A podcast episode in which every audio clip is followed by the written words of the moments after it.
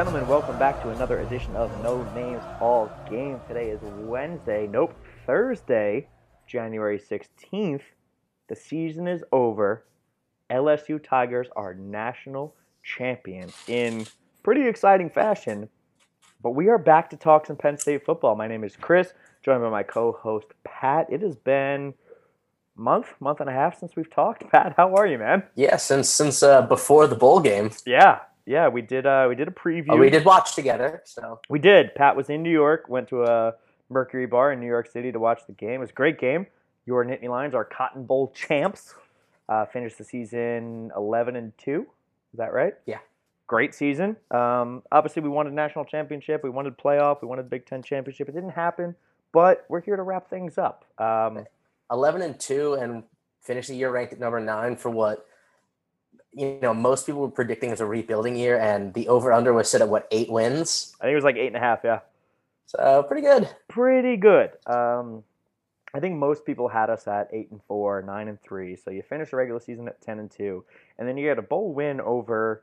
I mean, I'll say it a pretty good Memphis team. Like I gave them a lot of shit on our preview, saying that they weren't in our league and I shouldn't be worried about them. Put up a hell of a lot of points on us. Like they they moved. So we'll get into the Cotton Bowl recap a little bit. Um, this episode is is kind of a kind of a what do they call it? Like a potpourri. We got a bunch of random shit together A hodgepodge. yeah, take my man card for saying potpourri, but uh, this is going to be a little bit of everything. We're going to talk a little bit NFL draft. We're going to talk a little bit coaching changes. We'll we'll look back to the Cotton Bowl quick. Um, and just take take some questions from you guys on Twitter. Um, yeah, it's going to be fun. We're going to have a lot of off-season content for you. This is our first ever, hopefully, video podcast. We're trying something new. Pat, you are on video. Last time I put a video out, you were flexing unknowingly. I was stretching, and it looked like a flex. Sure. embarrassing for me. Exactly, exactly. So uh, I didn't Yeah. even have a pump. It wasn't good. I thought it was pretty good for what it's worth. but uh, but here nor there, we got a lot to talk about. So let's jump right into it. Uh, we will start with the heavy topic. Uh, if you are on Twitter, on social media, anywhere in the world of Penn State news, you heard this uh, two days ago. Isaiah Humphries, who was a safety with Penn State for one year, uh, filed a lawsuit against James Franklin. Um, named a couple of players in uh, what allegations are a violent and sexual hazing uh, situation. So before I say anything, before any of us say anything, we're going to start with this. If any of these allegations are true, we obviously do not support that. We think it is terrible. It is fucked up. It should be punished. It should be handled appropriately. And we hope that it's not true. Is that fair to say, Pat? Are we aligned on that? Yeah, of course. And this is not something you want to hear about a program in a school that you love. Uh, I, I really hope it isn't true, not just because of the ramifications it'll have on something I love, but because I, it's a horrible thing, Yeah. and you don't want something that, you know, you represent that represents you to be doing something wrong, like something so wrong. Yeah, exactly, and that, that's what I think the biggest piece is. Like, okay, so we, we've said our we've said our piece there, and I think like it seems ridiculous that we have to say that, but I feel like you do because of just the nature of it all. Like, Yeah, if, of if- course. If, this is true, of course, that's fucking horrendous. I hope it's not, but let's start with what we actually know. So here's all we know, and and this is we'll get into my feelings on how people have handled this in a minute. What we know is that Isaiah Humphries filed a lawsuit. It's a civil lawsuit against Franklin, named some players. I don't know if it's against the university. I don't know exactly who, but filed a lawsuit that these things happened. What we also know is that this was brought up. Um, I don't know exactly how long ago, about a year ago. When I guess when he was on campus, um, they got the Office of Sexual Misconduct, the Office of uh, Student Affairs, and and the DA involved. They investigated, found no criminal charges, and dismissed it. That's it, as far as I'm concerned. Like that's all we know. Are you an insider? Do you know anything else? Uh, the only other thing I know is that the lawyer representing Isaiah Humphries is the same lawyer that represented the doctor who was wrongfully dismissed. And so this is his second lawsuit in as many years against James Franklin. Yeah. So there's, I mean, there's a lot, like, there's a lot to talk about, but there's also not. And and here's where I'll start. I tweeted this out the other day. Um, one of our followers who who tweets us a lot, Nick Rocky, uh, you know, first tweeted it to me. He was like, "Hey, emergency! What do we do if this is true?" And like my answer, and I, I mean, is not trying to like play it cool. Like my actual answer is, I have no idea, man. Like, I don't play the what if. Like, what if this is true? What if is what's gonna happen? I have no idea, dude. Like, all we know is that a lawsuit happened. These allegations are brought up historically. The team investigated, the school investigated, the DA investigated, whatever happened. It was dismissed. That's all I know. So like I I don't like getting involved of like this is true, this isn't true, this is gonna happen, this isn't gonna happen. It's a lawsuit, man. Like that's what the, that's what the judiciary system is there for. Let it play out. I will say though, the story sounds a little. It doesn't really add up to me. Yeah, so let's let's let's get into that, and you know, obviously, we'll preface this with these are our personal opinions. That's why we do this podcast. Like, you know, th- this is what we think of it. So my my first problem with all of it is the reporting and the way the media handles it. Um, so Penn Live was the first ones to break it, at least that I saw. Um, I used to love Penn Live when I was a bit younger, like a year or two years out of school. They were like almost on like the daily. I would read their shit every day, just like keep in tune with Penn State football. It was kind of like before some of the bigger blogs happened. I used to really like them. Um, as I've gotten older and like, I don't know, I don't love trashing people. They're just bad journalists, man. They're not good at what they do. They they they are very clickbaity. Like them and Onward State are probably two that I at this point just like I don't follow anymore. I don't read. I used to really like. Onward State too. Same. And like Onward State's I guess a little bit different because they're mostly student journalists, so like you give them a little bit of slack.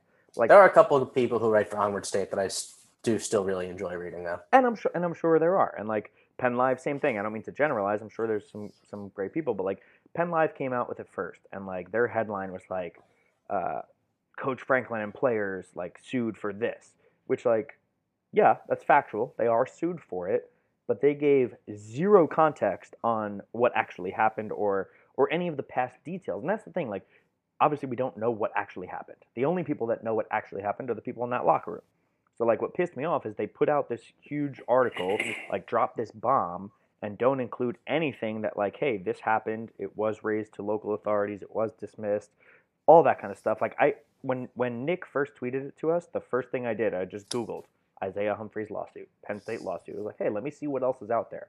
And I found the 24-7 article within, I don't know, two minutes that cited all of that historical information. And like again, that's not to say it's right, wrong, and different. Like none of us know the truth, but like if you're gonna put that kind of story out there, give me the context. You know? Yeah. I'm, I'm honestly the big thing in the story that didn't make sense to me is that he claimed this was. I think the exact words was it was hazing by the upperclassmen against the underclassmen, and then the three people he named, four people he names are Micah Parsons, same age as this, as Isaiah Humphries. Yep. Jesse Luketa, I believe, also the same age as Isaiah Humphries. Um, who's the teammate he went to Harrisburg with? Uh, Damion Barber.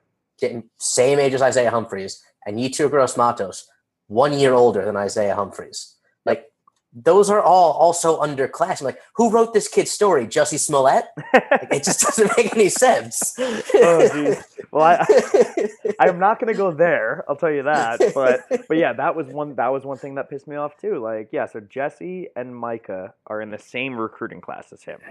Yetur is one year older, and Damion I think is one year older as well. Say like here nor there. They're all freshmen and sophomore. Which again, if these things happened, doesn't make it any better. But if you are writing a story and you are helping craft this narrative, like be smart about it. And like Penn Live, you cover Penn State. You should, like listen. If the lawyer writes in the lawsuit that they was upperclassmen, yeah, of course he's trying to make the case sound as bad as it can be. Like there's a lot of shit in there that is worded very strongly. And again, if it's true, I like I'm gonna stop saying it after this one. But if it's true, it's terrible. Um, but as a lawyer, that's what you do. You word things as severely as you can. As a Penn State beat writer, like unless you are quoting from the lawsuit, like word for word, you should at least make a note of it. Um, I read I read an article on uh, on the Athletic, Audrey Snyder, who I love. Like I've referenced her many many times in this podcast. I love her writing. She wrote in there, she's like, and upperclassmen ringleaders, which again is a quote from the lawsuit. But as a writer who covers the team, why not put a note in there of note these players are the same age? Like I don't know, it just it it seems shady and like I have a problem with how Penn State media covered it because it was just it was all accusatory, all like sound the alarm, things are terrible, this is a problem. Whereas like, I don't know, I would have liked to seen more of at least the Penn State media saying, Hey, this happened. Here's what happened in the past. Here's what we know, and this is maybe how it might play out. Like when you see TMZ and ESPN and all the others going crazy on it, like yeah, it's bound to happen. It is what it is. But I don't know. I was a little disappointed by how internal Penn State media covered it. There's also they talked about how he, they Penn State like sandbagged him throughout the uh, transfer process. Like there's absolutely no history of Penn State doing that to anybody. Yeah. Juwan Johnson went out of his way to thank Penn State in his uh, declaration letter. And then there was another player who transferred who's at Rutgers now, who just came out on Twitter and said, like, yeah, I was on campus the same time as this kid, and he was treated great. Yeah. Yeah. So, and, and this is like, I want to be like super clear here. I'm not defending anything here. Like, I'm not trying to come across as like, this didn't happen because, again, I don't know what happened. Yeah, And I don't know. I don't think it did, but I don't know. I, I'll say this I would like to believe it didn't happen. I have no idea what happened. And if you are out there claiming you know what happened, you're an idiot. And I'll get to that point in a minute. Um, but what I, what you did bring up that I like is is yeah, uh, a lot of current players, former players came out tweeting sort of their thoughts on it. And honestly, I was a little surprised by that because for me, like the way I see this happening is the lawsuit happens, Franklin hears about it. I imagine he has probably a, you know, very intimate meeting with Micah, Jesse, uh, Damion, and Yetur since they were named in this lawsuit. Um, and then probably, I imagine, addresses the team as a whole. Like you don't let these things just linger. You know what I mean? Um, and Franklin, from what we've seen, is is kind of a private guy with things. Like doesn't talk about injuries, doesn't talk about discipline. A lot of people were bringing up that you know several of these players were disciplined throughout this year. Uh, Yetur was not there over the summer for you know violation of team rules. Uh, Damion missed the Idaho game. Micah was disciplined one game for violation of team rules. Like people are trying to like infer so many things. We have no idea what those are. Like zero idea. Um, but that being said, like players started tweeting and they started you know putting their thoughts out there.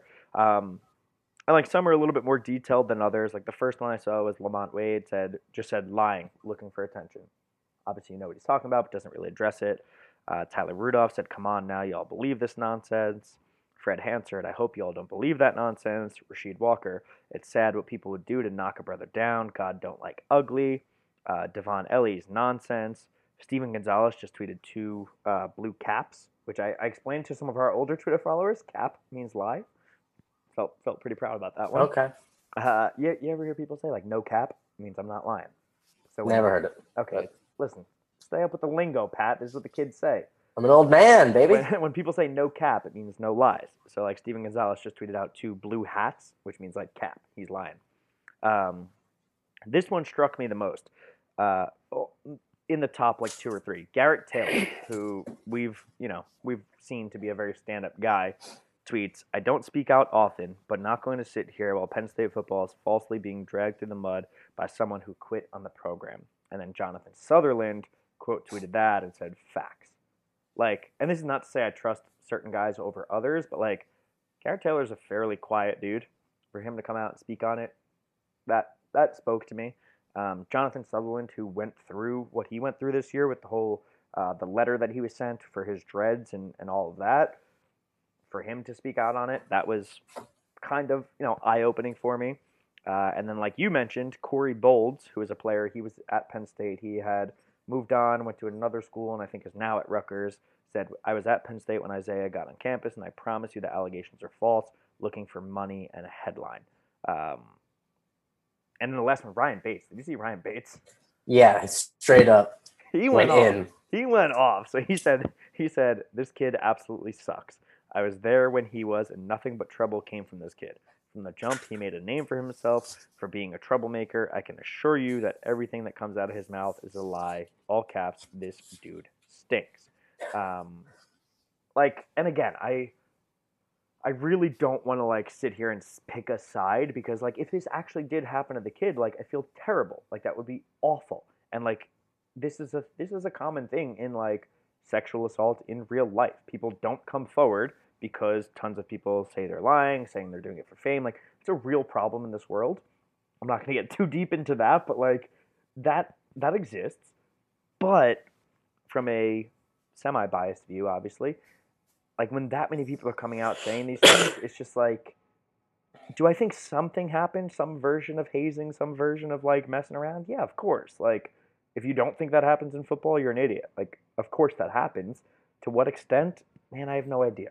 I really don't. And I hope, I hope it's not as bad as Isaiah is making out to be in this lawsuit. Yeah, it's a good way to put it. You know, um, so I think I think that's like that's most of what I have to say about it. The last thing I'll say, and like now that we're on video, I'm gonna talk right to you guys. This this is one thing I would say to the Penn State community. We are in no position to be on a high horse.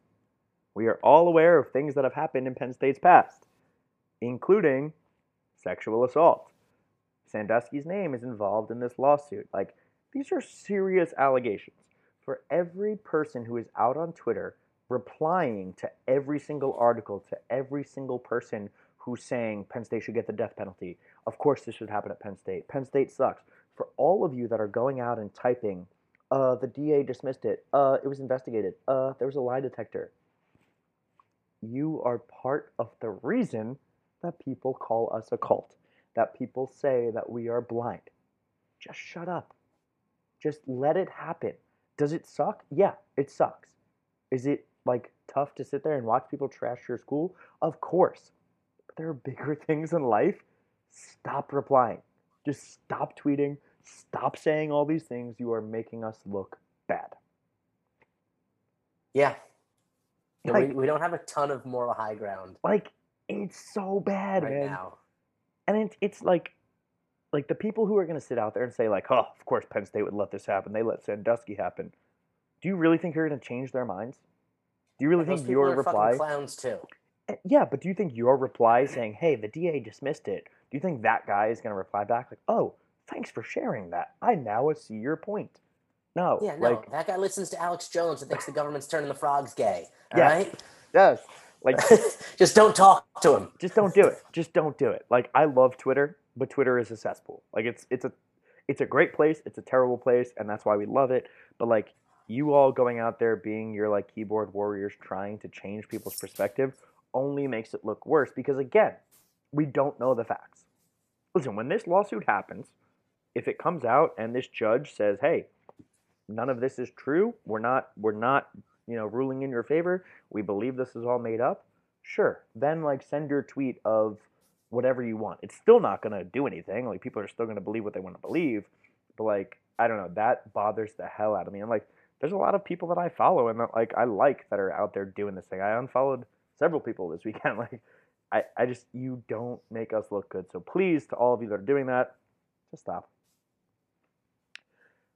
All right, is that enough on the lawsuit? Are we, are we Yeah. good there? Okay. I I think we covered it. said it was going to be quick. 15 minutes later, um, Cotton Bowl. Let's talk about the Cotton Bowl, man. Penn State wins the Cotton Bowl. We watched it together in New York City out of Penn State Bar. It was a ton of fun. Um, drank a couple of Bud Lights, not many, but a couple. Um, read many. Uh, Penn State won, man. It was it was a big win. A lot of points scored on both sides. We're not going to do a full review here, but like, what stuck out to you about the Cotton Bowl, man? Uh, the offense looked great. Man, the running game looked good. Mhm. Um, you know, there was this was a game that I'm very happy we won, but also just showcased a lot of holes in the team. Um, kind of a best case scenario that you see these holes, they've been exposed. Hopefully, things we're going to be working on next season, but we still come out with a W. We get a New Year's Six win. We finish 11 and two. We finish ranked number nine in the country. So all good things. Yeah, I mean, you got to be happy with it. We win 53 to 39. And do you like letting up 40 points? No, but I, dude, honestly, Memphis's offense was better than I give them credit for. Like they Yeah. they looked okay. Um, I, I I liked a lot of things in this game. Um, obviously, we have an interim play caller. Tyler Bowen is calling the plays. Um, I think my prediction was that he was going to dial up something crazy. We didn't quite see that. Um, They just kept running the ball. yeah, and why wouldn't you? We were averaging like 10, It 10 yards a carry, something like that. Um, I mean, Journey Brown averaged 12 and a half. Noah Cain, six. Ricky Slade, 11. Like, pretty damn good. No reason to stop. Pretty damn good. Uh, Journey had two touchdowns. Noah had two touchdowns. Cliff threw one to Dotson. Um, I mean, it was Devyn it was Ford just, a touchdown. did he? Yeah, one yard touchdown, baby. Oh wow, look at that. My screen was not scrolled down enough. Sorry. Devyn Ford had a touchdown. Oh yeah, because then we I, I literally had a tweet drafted for if Ricky got in. Four for four, the Lawn Boys do it. Didn't happen, unfortunately. Uh, but Ricky five for fifty eight, we'll take it.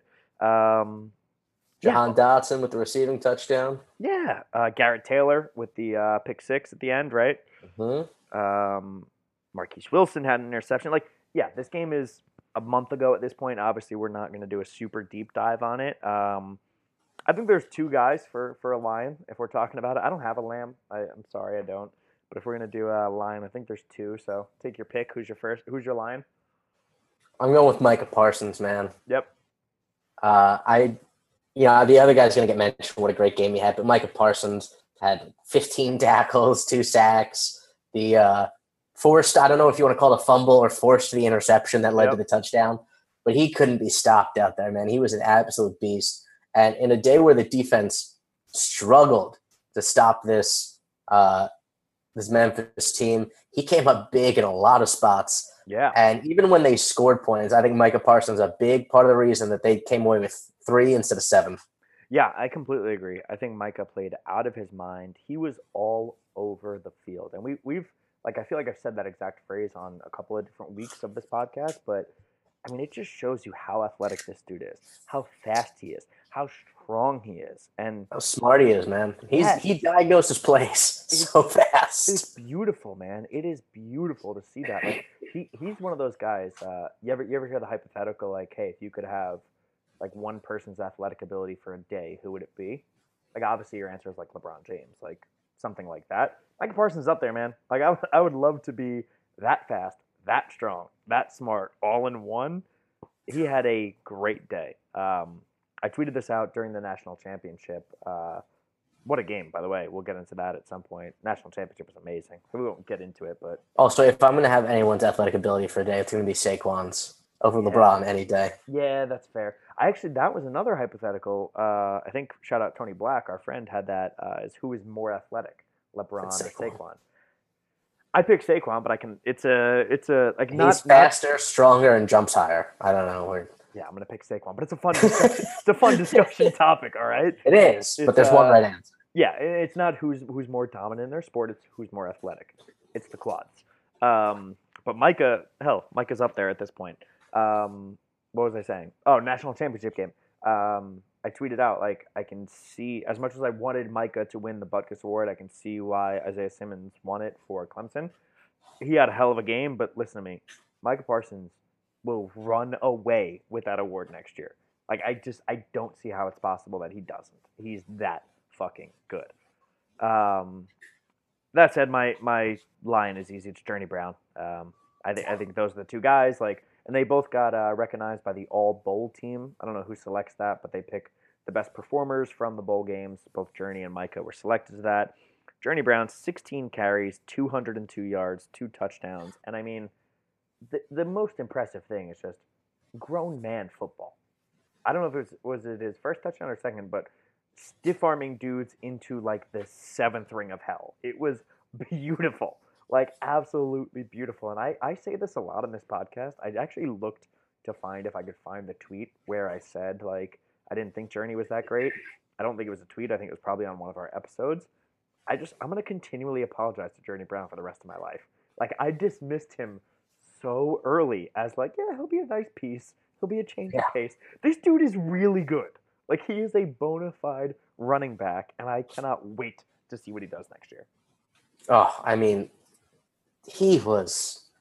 Oh, Like I, I got no words for what Journey Brown did in this game, man. seriously, I mean He was a man. his profile coming into college. I, I think he was probably I think he was a three star recruit. Um, he's from Pennsylvania. I'll say Meadville. I don't know if that's right. But his profile was like he was a superstar track star. He was like 110 meter, 110 meters, uh, hurdles. I State think champ. state champ, 100 meter state champ. Super super fast. He had one game in high school where he scored like 10 touchdowns and ran. And he for, ran for like 700 yards. yeah, it was insane, absolutely insane. But that was like his profile. It's like he's a speedster. He can do all these cool things, and like coming in, you were like, oh, maybe he'll be a punt returner or a kick returner, or maybe he'll be like a special teams ace. So like naturally, I just kind of figured it'd be like, all right, it's Ricky Slade. We got a couple of these hot freshmen coming in, and then Journey will do like anything, and that'll be a bonus. And then he became our number one running back and dominated. Like, I know, again, I know that's a bit biased, but like, he was really good this year. Really good. Yeah. Um, he, I'm I'm very excited to see what he does. Yeah, and we have some questions about the rotation that we'll get into. Um, Pro Football Focus, I tweeted this out yesterday. Um, I'm I'm indifferent on Pro Football Focus. Do you follow them at all? Not that much. Yeah, they're uh, they're big like they're big into analytics. So they give grades to every player, and they like they grade their top players. And a lot of times, like the the technical highest graded isn't the best player. It's like I can't get bought into all of it, but they did a list of their top returning running backs, top 25 for next year, and uh, list of Journey Brown at 19, which, in my opinion, is very low. Um, but it's kind of cool in general as part of a four running back rotation, like to be listed at all, I guess. Yeah. Um, but but was, what was interesting is they listed some of his numbers about uh, ru- running up the middle. Um, in between the guards, he was averaging 10.1 yards per carry, seven and a half yards after contact, and just about a half a broken tackle on 37 attempts between the guards. Listen, if you want to talk about ground and pound football, Journey Brown's your man. Like that's yeah, pretty damn good. that's from a guy whose thing is supposed to be how fast he is. exactly, So exactly. he's doing that up the middle. Yeah, and but then he shows you like like the one in the Cotton Bowl where he he runs outside and stiff arms this dude. Like he's got that extra burst too. He's got he's got a little bit of everything, man. And I'm I'm excited to see how the rotation plays out because obviously we know how talented Noah Cain is. We know Devyn Ford can be a piece. We know Ricky Slade can be a piece. We have two four stars coming in. We'll get to this Twitter question in a little bit. Um, but cool to see for Journey, man. So he's my lion. Um, all in all, for me, again, Cotton Bowl, not great to let up 40 points. I, I don't I don't know. I'm not gonna put blame anywhere in particular there. Secondary is getting beat a little bit. It it happens. Like it is what it is. This is this is a positive podcast. This is the end of the year. We're being happy. Shout out to Micah and Journey. You guys are our final Lions of the year.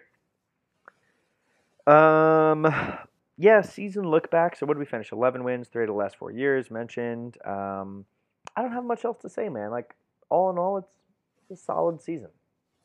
Yeah, I mean it, it's a season you have to be happy with considering what the expectations were. Yeah. clearly outperformed expectations. Like the only thing you could be disappointed in was at one point we thought we could go to the college football playoff. Yeah. ranked as high as four, and we're like, listen, even if I was even saying like even if we lose to Ohio State, if it's close, if that's the only loss, like that should still be able to get us in. Yep. That But- damn Minnesota game. Yeah, eleven and two. It's it's Gotta gotta be happy with it with a first year starting quarterback. true. Very true. and with, with a team that was flawed. I mean, we had a lot of trouble stopping the pass this season. hmm Um, we had a lot of trouble had with, you know, consistent receiving options. So, I, the, the, there are things we're going to have to work on for next season, and I think we've already done a, a good job addressing them in coaching hires. But there's definitely uh, there's there's you got to be had. There's room for improvement on an 11 and two team. Yeah, You know, no one looked at this team and said, "Wow, this is the ceiling. Like this is as good as it's getting." well, So you got to like that. I think there's so much room for improvement, which is crazy. Like 11 and 2 and you're like, "Oh my god, there's so many things we can get better at." Which is wild. Like if you're again, we've said this many times. If you're someone who doesn't like James Franklin as your coach and doesn't think this program is a good spot, you're an idiot. Um, all right, choose your own adventure time. Do we pivot to Twitter questions right now because a lot of them are relevant to what we're talking about, or do we keep going through some of the topics? TQs. Let's go. You know what? TQs. Audible, Audible. We're going to the TQs. This uh, this video is brought to you by Sierra Nevada. No, it's not. I'm just having a beer.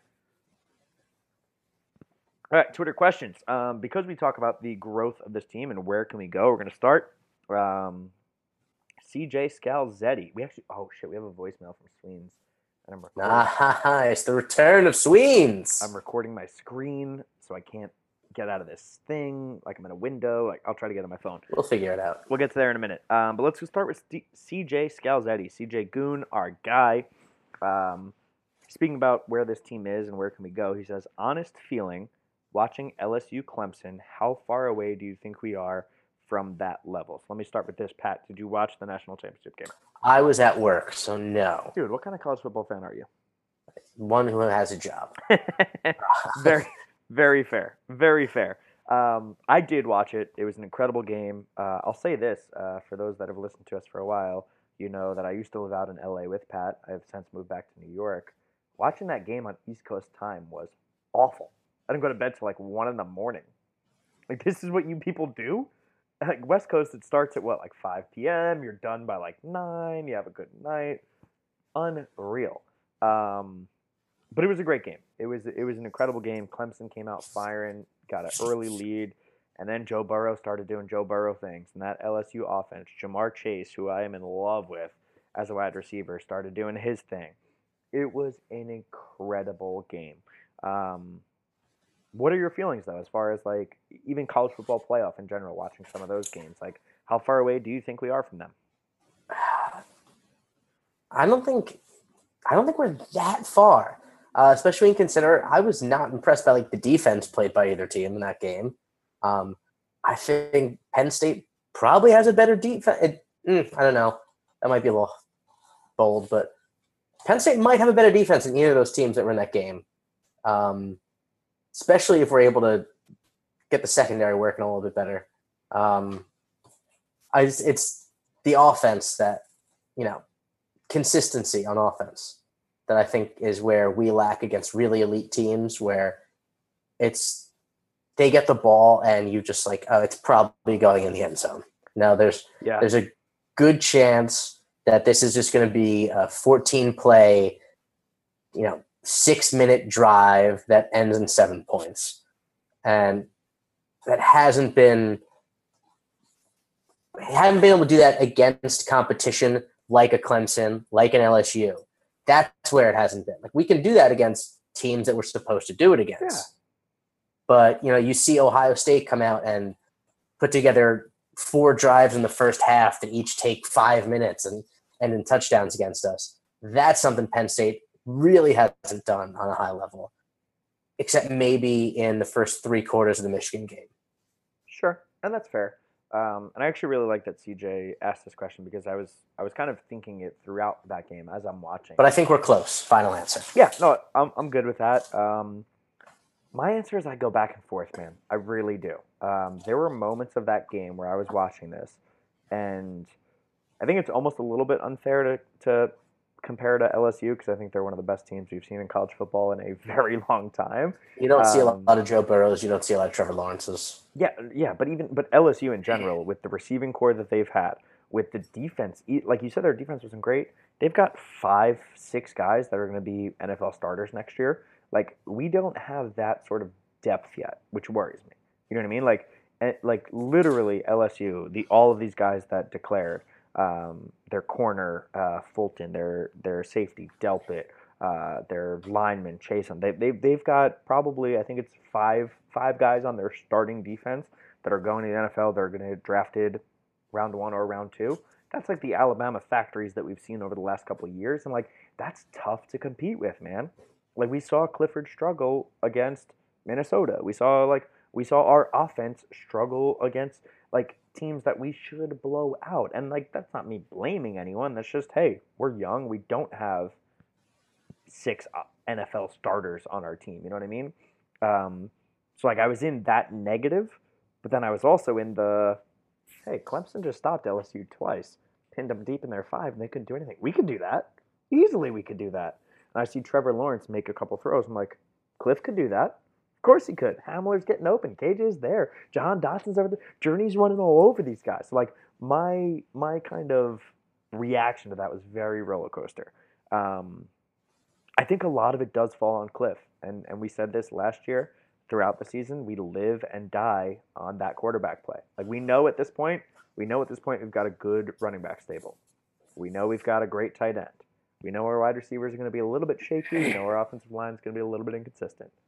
That being said, the biggest problem in this national championship game to me, Trevor Lawrence was just missing. Like once he got out of his rhythm, once he started overthrowing dudes, they didn't have a chance. Because early on they looked good, and Clemson was like, "Oh shit, they're actually going to do this. They're going to take down the mighty LSU." So I think a lot of it relies on Cliff. I think our defense can be there. I think our secondary is probably the biggest question mark, like you mentioned. Like our run defense this past year was incredible, and I honestly think it could has a chance to be better next year as our linebacker core takes the next step, as our defensive line replaces Yetur, of course, but has some really talented people.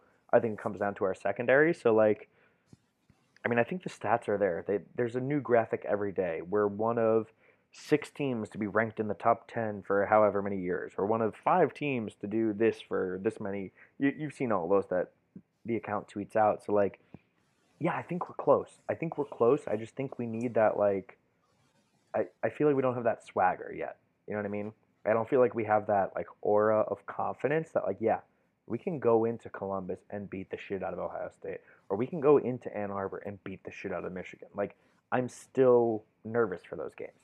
So, like, I'll be honest, I'm still surprised that like Michigan gets for better better recruiting classes than us ever. Mhm.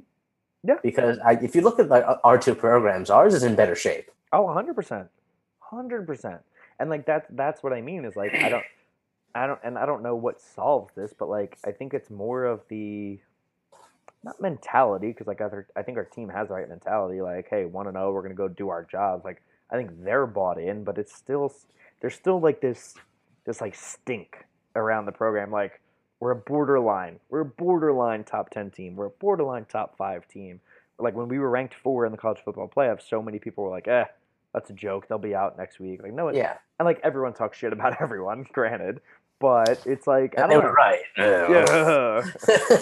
I was gonna, I was gonna gloss over that fact just just to say, but you know what I mean. Like that that's sort of where I see us is like I think we're talented enough. I think honestly, if we played Clemson, I think I think I think it would open up as like them being like a 11 point favorite, but I think we'd have a chance to keep that game very close. If we played LSU this year, I don't know. They're amazing, but like I, I think we're very borderline. I think Joe Burrow could throw like 14 touchdowns oh against. Oh God, dude, dude, and honestly, like in this championship game, it was like the first two drives they didn't do anything, and then he opened up like that fifty-yard bomb to Ja'Marr Chase, and I was like, all right, it's over. Like it was gorgeous, perfectly placed, perfect route, perfect everything. It's like we need to make that jump, and yeah, I, I hope it's I hope it's this year. I really do. Like I think we've I think we're at a point where yeah, we lost a few guys, but we've got we've got a lot of guys returning too. So Very excited to see how Cliff progresses. Yeah. How, you know, who opens up in terms of the wide receiver core. Yep. What the new offensive coordinator brings. there's so many question marks. So let's let's try to play a voicemail right now from Sweens. We're gonna see if this works. Up, fellas? Sweens getting back on the horn. Wishing you guys a happy new year 2020. It's going to be a good year. Uh, I just got back from my honeymoon, so I'm feeling nice and rested and ready for the new year. Um, I'm sure you're going to get into it down the road, combine coming up, but any early predictions on what KJ Hamler and YGM are going to run in their 40s, maybe some other metrics they might put up?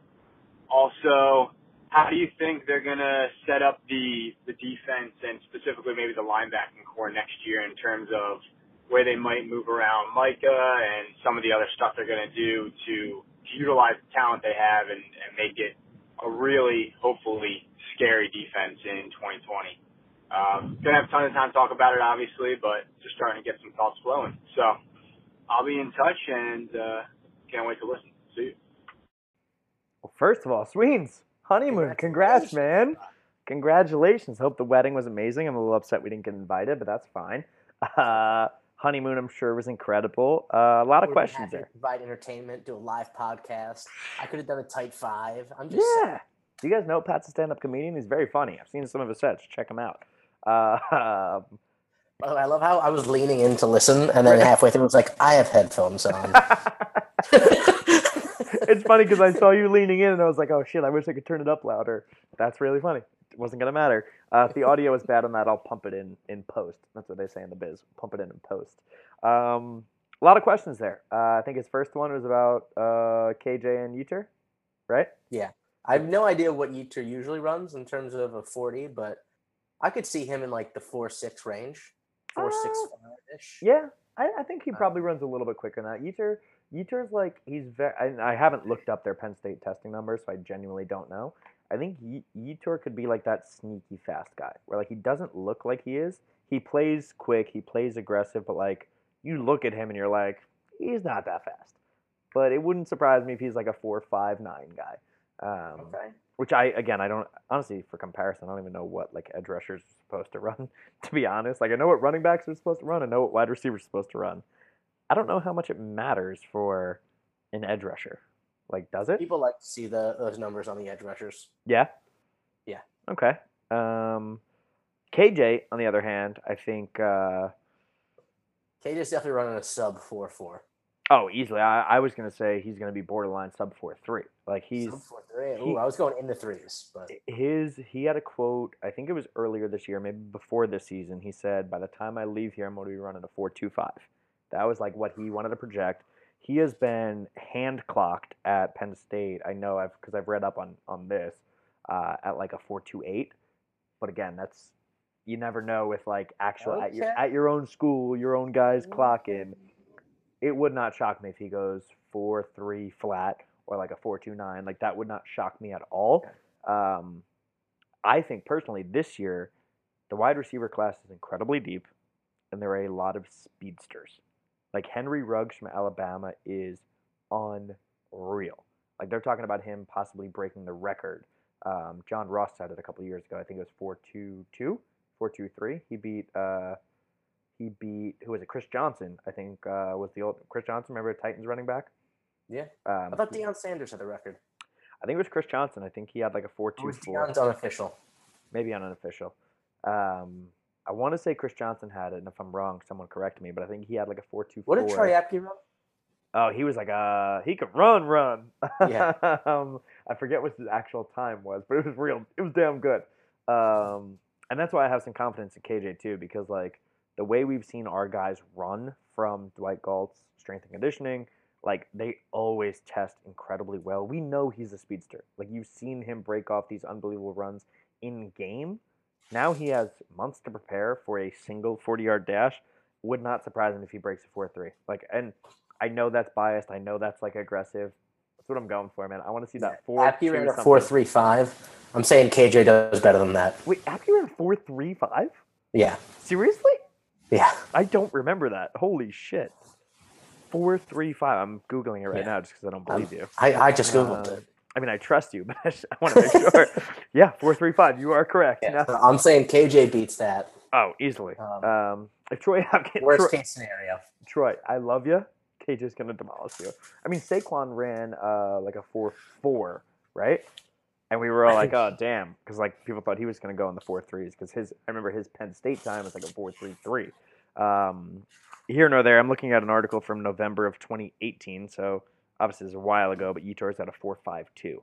Um, so yeah, I think I, I don't personally I don't care as much for Yetur on the 40. I think he's going to dominate drills. I think people are going to fall in love with his character, his personality, um, and he has so like I feel like he still has so much untapped potential. So I'm really excited for Yetur. I think KJ, it's an incredibly deep wide receiver class, um, but I think he's going to kill it, man. I think he's going to absolutely kill it. Yeah, he's going to impress people at the combine for sure with that speed. Yeah, I mean the speed the speed will absolutely impress. It's going to come down to the actual receiver drills. We know he can run routes like crazy. We know he can create separation. There's been a couple drops here and there. If he if he nails his like catching drills, guy's a first rounder, borderline borderline first rounder, guaranteed second rounder. Um, that's where the mocks have him at least right now. Um, all right, let's get into some more Twitter. You know what? No, we're gonna pivot. The, the, guys, we're agile. We're going topics to Twitter questions, topics to Twitter questions, and a voicemail mixed in. We're amazing. Um, speaking of KJ Hamler, that was one of our other topics. KJ has declared for the NFL draft. Obviously, we're talking about what he's going to run.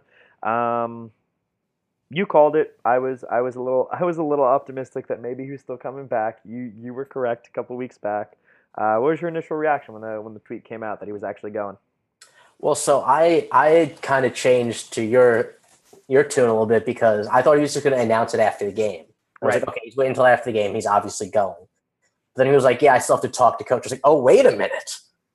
The decision hasn't been made. Yeah. Oh, Yeah. he could be staying. Mm-hmm. And so it was like, if he didn't announce it right after the game, I think he's staying, man. I started talking myself into it. I was like, man, this receiver class is deep. You know, it looks pretty good next year. Yep. Uh, yeah. And then when he finally went, I was super bummed, but not Yeah. not that shocked.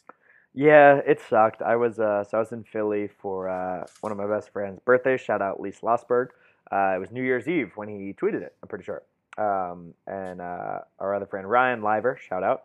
Uh, he got the notica- notification on his phone. My phone was charging other side of the room, so I like jumped up. I was like, "Ah, shit!" Everyone's like, "Do you really have to tweet that quick?" I was like, "Listen, I have a draft saved. I've been been waiting for this for weeks, okay?" Uh, and then I tweeted and had a typo, so I had to delete it. Responsibility to the people. That's what I'm saying, man. Um, I thought it was a pretty good tweet. There's the little girl who's like crying but trying to stay tough. And There's me being told that KJ's going pro and there's nothing I can do about it.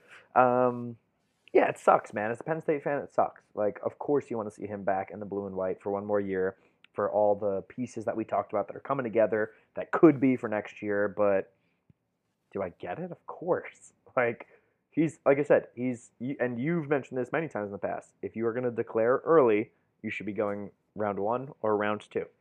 He has And he's got- consistently, consistently gotten round two grades, and now starting to get round one. Like stick to football. Uh, Bleacher Reports, uh, football podcast. Matt Miller, Connor Rogers. Shout out those guys. Um, their last mock, they had him going number 24 overall to the New Orleans Saints in round one to line up opposite Michael that. Thomas, which would be so fucking cool. Like, it's it's hard to blame a guy. Like he's gonna go make millions of dollars, fulfill a lifelong dream. And again, this is not a knock, but KJ is a smaller dude, man. That one more year of wear and tear in college for what? Like,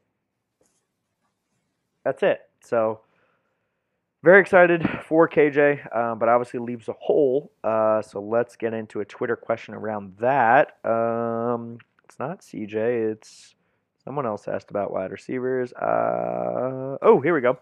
Jack Durbin. Uh, Jack Durbin, I think, is new to Twitter. Followed us on Instagram for a while. Used to DM me on Instagram. Also, I'm pretty sure that's the name of the principal from AP Bio. Is it? I watched that show for like the first season. I haven't kept up on it. Very good show, actually. I really enjoyed it. I I like got it back to that. Uh, Jack Durbin, uh, his Twitter is at, at Chevy Suburban. Get it? Suburban. It's very funny. he says, What do you guys think about Slade turning into a slot receiver? We've heard this many times before. Shout out to, I don't remember who originally brought that up, Sweens or Shane or someone. Um, he said, I know it's been talked about before, but looking at the two positions right now, running back could be as many as six deep if everyone's healthy, and wide receiver is seriously weak for us. And then I also got another DM from Eric, whose Twitter name is at Eric52142598. It's a lot of numbers. Uh, he says, Hey guys, really enjoy the pod. Eric, thanks for listening, man. Uh, says on a scale of one to ten, how worried are you about the receivers? Let's let's just jump into it. KJ's gone. Receiver is obviously concerned. Where's let's start with Eric's question. One to ten. What's your worry level? Your panic First, I, level? wa- I want to apologize to Jack Durbin first because the character from AP Bio is named Ralph Durbin. Oh, Sorry, Jack. Do you Uh, want to take a time out? Do you want to go think I- about what you just said? I'll take a lap. Uh, Glenn, Howerton's character is named Jack. That's, okay, yeah, I, he's incredible in that show. I love, I love him. uh, Dennis, but Dennis I would Reynolds. say how worried at scale one to ten, I am a five. Okay, I like that because I actually I responded to Eric and I said I'm probably about a five or a six, so we're aligned. Yeah, I think Jahan's gonna have a big season. Uh, he's shown flashes of greatness, Mm-hmm. and he's had a few games where he was he had more receptions, more yards than KJ. I think being sort of on the field at the same time as KJ, he just got overshadowed sometimes. And between him and having Freiermuth on the field at the same time, those are two really great options. So I don't, you know, you got two solid options like that on the field. I don't think it's gonna ever gonna be like bad news, but I am concerned about depth for sure. Yeah, and I think that's exactly right. So I think there's a couple things to think about here. Obviously, we know we have a strength at tight end. We know we have a strength at running back. You bring in a brand new offensive coordinator who has obviously success at Minnesota, has had success in his past. You hope that he is able to assess the strengths, assess the weaknesses, and create a game plan around that. Right? Like we all know wide receivers not deep. a new, a new wide receivers coach. Yes, yes, and we will get to coaching changes in just a minute. Um, but you hope that like this guy's a veteran OC. He's going to look at that and say, okay, I'm not as deep in wide receiver as maybe I was at Minnesota when I had a couple of NFLers. I'm going to create my game plan to that. Um, and it is tough, man. Like going back to the first question of how close are we to the LSU's and Clemson's, you look at both of those offenses. Both of those offenses had two to three bona fide wide receivers on the field. Like you look at LSU, Justin Jefferson just declared for the draft. Ja'Marr Chase, who is the best player on the field in my opinion, is a true sophomore, so can't declare. And then they had a couple other like uh, reliable guys. And then you look over at Clemson, uh, Tee Higgins, draft. Justyn Ross, sophomore, can't go. But like they have multiple guys who are incredible. And um, shout out Tony Black again. He tweeted like we haven't really had that since the Godwin Hamilton days. You know, like KJ Dotson was probably as close as we've come recently. So like, am I worried? Yes, because there's not any like proven commodities. But also like I'm generally an optimist. You guys should know that by now from listening to this. Um, I think Jahan's gonna blossom. Like he he showed some real promise this year, and I think he's gonna do very well everyone starts talking about the uh, the true freshmen that are coming in. To remember, we brought in two guys in last year's class. John Dunmore from Florida came in as a four star. He redshirted this year. I hope he's ready to be a very strong piece of this offense. Like he was a highly touted wide receiver. So yeah, I hope he is a piece of it. And then yeah, of course, you bump down to the true freshman. Um, you look at you know Keandre Lambert, very highly recruited. Parker Washington, very highly recruited. Um, Jaden Dottin, about, uh, very highly recruited. Norval. Norval Black, JUCO transfer. Malik May, I don't know how to say his last name. I'm sorry, Malik. Um, you brought in five wide receivers in this class for a reason. You know it's you know it's a gap. Um, and don't forget, you still have guys like Mac Hippenhammer and Cam Sullivan Brown. Have they been shining stars? No. Could they possibly transfer to do something else? Sure. But like Mac Hippenhammer has shown that he can be a suitable wide receiver at times. Am I saying showed like some flashes. am I saying he's going to transform our offense? No, but like I don't know. I'm I'm not like to the question from Eric one to ten. I'm not here sit sitting here like it's panic time. Like hit the panic button. Is it going to be a weakness? Sure. Do I think some guys are going to really like blossom from this? Yeah, I would say, is it going to be weakness? Maybe. I like that. I like that. Yeah, and obviously we would love to have Justin Shorter. Wish he would have stayed, but looks like it's all but ink dry on the paper that he'll be a Florida Gator. Um, yeah, it sucks, but it is what it is. I love Jahan Dotson. I very promising for John Dunmore, and then we're gonna need some guys to step up. And honestly, that's that's it. Like you, you can't you can't make something out of nothing. Like it's it, you can't just magically produce wide receivers. Some people have mentioned like, hey, maybe we get someone in on the transfer portal. That would be great. I would love There's that. Talk of uh, what's his name from Wisconsin. Uh, oh yeah, the guy that had the return in the the Rose Bowl. He like had a kick return. Cruickshank? No. I forget his name. There's a guy from Wisconsin. There's a Tarik Black from Michigan who's in the portal. Um, Solomon Enis, who's Curtis Enis' son, uh, was apparently leaving Arizona. I want to say there's there's some receivers out there. Would it be great if we get one of them in? Sure, but like I don't know. I'm I'm not super bought in yet to the like build your team through the transfer portal. Yeah, I mean the thing is, guys in the transfer portal, uh, except for you know one or two quarterbacks a season, are going to be guys who weren't playing at their school. like Yeah. no one's going to be the best receiver in the country, and like you know what though, I think it could be better. yeah, most of them are going to be role players. Like, like, uh, I mean, we got Weston Carr. He didn't really see the field. Like, I, I I'm sure he's a great dude. Didn't really happen. You can transfer in people who have potential, yes, like exactly. high potential. Like is- Black. Tarik Black was a great receiver for Michigan. I don't know why he's leaving. I don't know if he's confirmed to be leaving, but he's in the portal. He would be a great addition. But like, I don't know. Some people, some people are on the this is the way college football is, and this is new recruiting. Like, you have to be aggressive in the transfer portal, and I get that. I see it. Like, I'm not fully there yet. Like for me, anything we get in the transfer portal is like a nice bonus. But I'm not. If I'm a if I'm a head coach or an offensive coordinator, I'm not sitting there saying like, all right, I need to build my team through this. Like, you know what I mean? Agreed. Um, all right, so that's most of the Twitter questions. Let's get one more from CJ. Says, uh, "How do you think, as of now, the running back rotation will work?" Um, then he has a couple others. Let's start there. How do you think the running back rotation will work? Uh, well, I actually I do kind of want to see Ricky Slade transfer to a slot receiver. Oh yeah, we didn't answer that question. My bad. Uh, I think he's quick. I think he's effective when we pass the ball to him. Um, and we just have so much depth at running back and not that much depth at wide receiver. I think it would be a great thing. I I'd rather see Ricky Slade as a slot receiver on the field consistently than our third running back. Yeah, and the, this I mean, scary is maybe not the right word, but like the the interesting part is, again, you just brought in two four stars in Caziah Holmes and Keyvone Lee.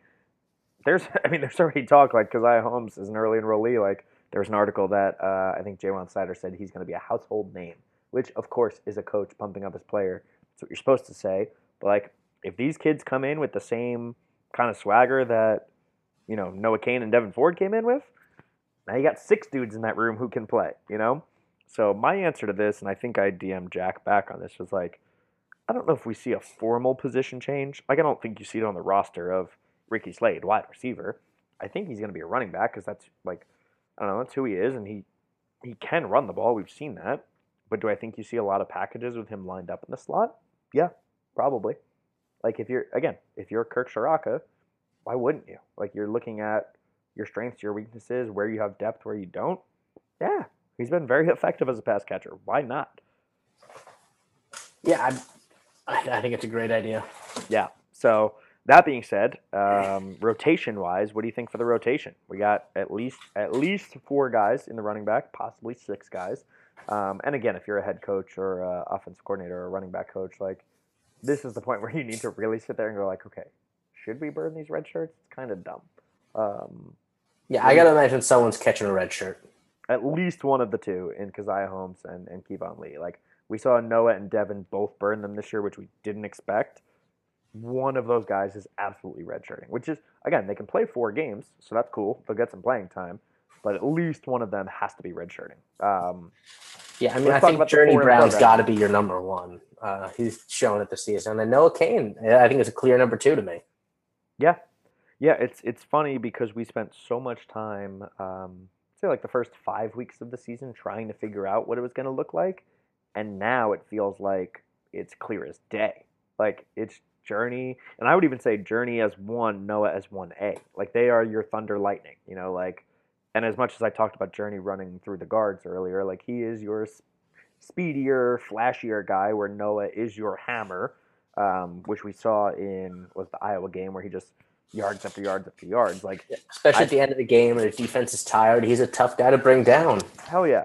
So the way I see it working next year, and of course we have months and months and months to figure this out. Um, I think it's Journey and Noah as your one and one A, and then Devyn Ford is kind of a nice mix of both. That I think he's your like relief back. Like if someone's injured, if someone's tired, if someone needs a break, he's in there and he can do either. Like I don't think you have to change the game plan much for him. Um, and of course that leaves Ricky, and yeah, I think you see him line up in the slot more. I see. I think you see him when he's. in Yeah, I think Ricky and Devyn are kind of on equal footing. Yeah, that's probably fair. Maybe, if anything, I would put Ricky ahead of Devyn Ford. Yeah, experience. But again, I kind of just want to see him in the slot. Yeah, and I think like again, I've been a big Devyn Ford fan since the early days. Like, kid is talented, and and he will have his time to shine too. So like, it's. It, I mean, he was he was a true freshman this year. Yeah, it's a good problem to have, but it's a problem at the same time. Like, um, I, th- I think what happened is I think we ran into like a log jam of guys who are good that are all still having eligibility. Like, sure, Miles sat behind Saquon and then he went, and then Miles had a good year and then he went. Like the plan was almost like, all right, it's gonna be Ricky for a year or two, and then the freshman, and then the freshman, and then now it's like, oh wait, wait, Journey's gonna be the guy, and the freshman's that good, and they both have to play, and neither of them can go to the NFL yet. Like you Yeah. run into a little bit of a backlog there. So good problem to have. I imagine our 2021 class will have one running back, if any. Um, I mean, of, of course, you're always going to take a running back, and we're starting to build a reputation as a school that produces running backs. I'm sure we'll get a good one. Um, We should. I cannot see them taking two again. That would be absurd. Um, all right, so that's from CJ. I think we're pretty aligned on the running back rotation, but again, I I mean, there's so many months you never know what's going to happen. So uh, let's pivot now. We have some more questions that we'll get to, but let's go to coaching changes, man. Um, all of this that we're talking about for the team and the future and how it's going to work out, a lot of it depends on these coaches. Uh, so we already talked about Kirk Ciarrocca, new OC. He's uh, last episode. If you guys didn't check it out, talked all about him in the last one. Um, the next one, bit of a surprise here. Matt Limegrover, offensive lineman, is out. Pat Colicchio, our offensive line aficionado. How do you I wouldn't feel, say man? aficionado, but definitely offensive line critic. Same, same. Uh, what do you think, man? We we talked about this. Um, I don't know, probably right after the end of the regular season, before bowl season, and I remember this conversation. You and I were talking, and I said, Rahne and Limegrover have to go, and you said, "There's no way you fire them after an 11 and- or a 10 and two season."